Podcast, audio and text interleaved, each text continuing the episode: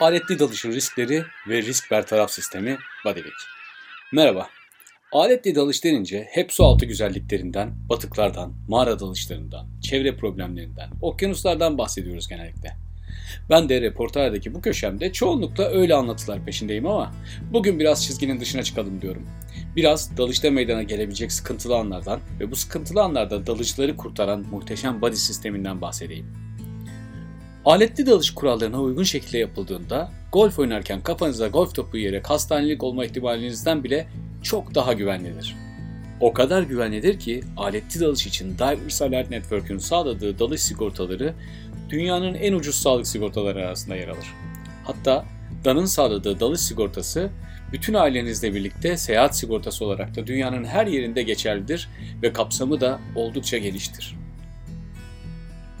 Peki aletli dalış sırasında başımıza neler gelebilir?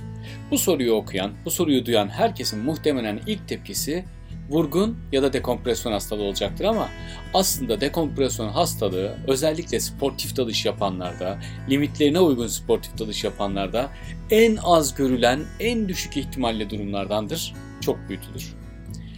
Hani ilk yazıda değinmiştim ya, mutlaka nefes alın ve nefes verin, asla nefesinizi tutmayın diye. Bu kural çok çok çok önemli çünkü aletli dalış yaparken nefesini tutarsanız azıcık irtifa değişikliğinde bile ciğerlerinizdeki hava basıncın azalması ile birlikte genleşirse emboli olup kendinize zarar verebilirsiniz. Emboli ve vurgunun yanı sıra aletli dalışta hep konuşulan risklerden biri de derinlik sarhoşluğu ya da azot sarhoşluğudur. Bu çok ilginç bir semptomdur açıkçası. Hangi dalıcı ne zaman nasıl yakalanacağını kestirebilirsiniz ama net olarak bilemezsiniz. Dalış sırasında eğer öncesinde yorgun, alkollü, ilaç etkisi altında ya da keyifsiz bir gününüzdeyseniz basınç altında kana karışan nitrojen beyinde halüsinasyon etkisi yapabilir. Bu durum eğlenceli de olabilir, ölümcül de. Bu yüzden aletli dalışta her daim zinde olmak gerekir. Bir de dalış badeniz olmalı. Zaten aletli dalışta tek başına dalmak diye bir durum yok. Mutlaka bir badeniz olacak. Kaldı ki bugün Türkiye'deki Özerkimsi Federasyonu'nun saçma uygulamaları yüzünden öyle badiniz ile gidip kafanıza göre dalış yapamazsınız. Halbuki dünyanın çok önemli bir bölümünde sertifikalı iki dalıcı malzemeleri olduğu sürece, sağlık durumları el verdiği sürece istedikleri dalış noktasından izin almaya dahi gerek duymaksızın dalış yapabilir. Neyse, derinlik sarhoşluğuna geri dönelim. Derinlik sarhoşluğu şöyle bir durum. Örneğin 25 metrede dolaşıyorsunuz. Birden en sevdiğiniz heavy metal grubu size canlı konser vermeye başlıyor. Ve gerçek. Ama sadece 1-1,5 metre yükselince sarhoşluk hissi de grubunuzda bir anda kaybolur. İşte bunu sağlamak için de body sistemine ihtiyaç vardır. Siz su altında kafa sallamaya başladığınızda body'niz sizin derinlik sarhoşluğuna yakalandığınızı fark eder ve sizi yükseltir. Gelelim muhteşem ve dalış benzeri sporlardan ayıran body sisteminin diğer güzelliklerine. Ben bu konuda çok şanslı bir adamım doğrusu. Öncelikle dalışa birlikte başladığım dostum, kardeşim Murat Utku var. Murat ile ilk dalışımızı birlikte yaptık ve zaten kuvvetli, o zamanlardan daha kuvvetli olan dostluğumuz yıllar geçtikçe her dalışta daha da güçlendi ve kuvvetlendi. Diğer bir badim de su altı fotoğrafçılarının içinde en özel, en yetenekli, gözü çok farklı olan Aziz Saltık. Aziz Saltık ile çok sonra tanıştık ama yaptığımız her dalış muhteşem bir deneyim oldu benim için. Ona modellik ve bodylik yaptığım yarışma dalışlarından da, fotoğraf yarışması dalışlarından da çok çok büyük keyif aldım hep.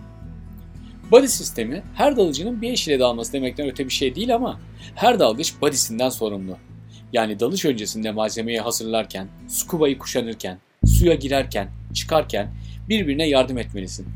Üstelik su altında ekseriyetle konuşamadığımız için göz göze gelince ve işaret ile anlaşabilmelisin. Dalış işaretlerine başka bir yazıda derinlemesine gireriz ama bugün sadece tek bir işaretten bahsedeyim. Problem var.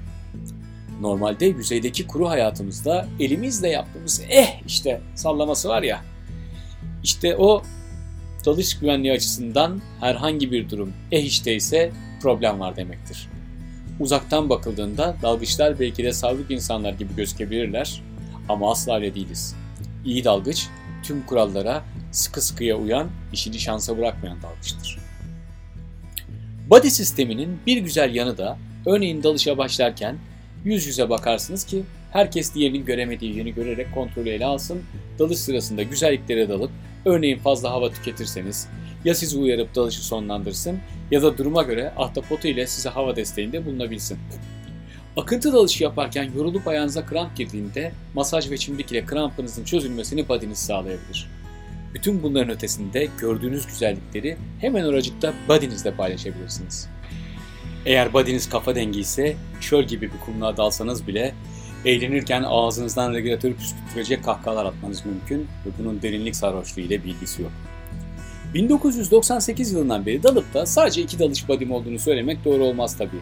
Hepsini buraya yazamam ama Ahmet Tunçberk abimi, Nezih ve Gülsevin Bilgin'i, şimdilerde Dubai'de yaşayan Pertev Kandilcioğlu'nu, İstanbul'da Prens Adaları'nda muhteşem işler yapan, mucizeler yaratan Volkan Narcı'yı, Güney Afrika'ya yerleşen bir diğer badim Savaş Özcan'ı, Türkiye'nin dalış teknolojisi konusunda en bilgili ve en yetkin insanı Salih Murat Ege'yi, Tamer Özyiğit'i, Togay Şenalp'i, Meltem Demir'i ve Jason Page ile Nurettin Atalay'ı da anmadan geçmeyin.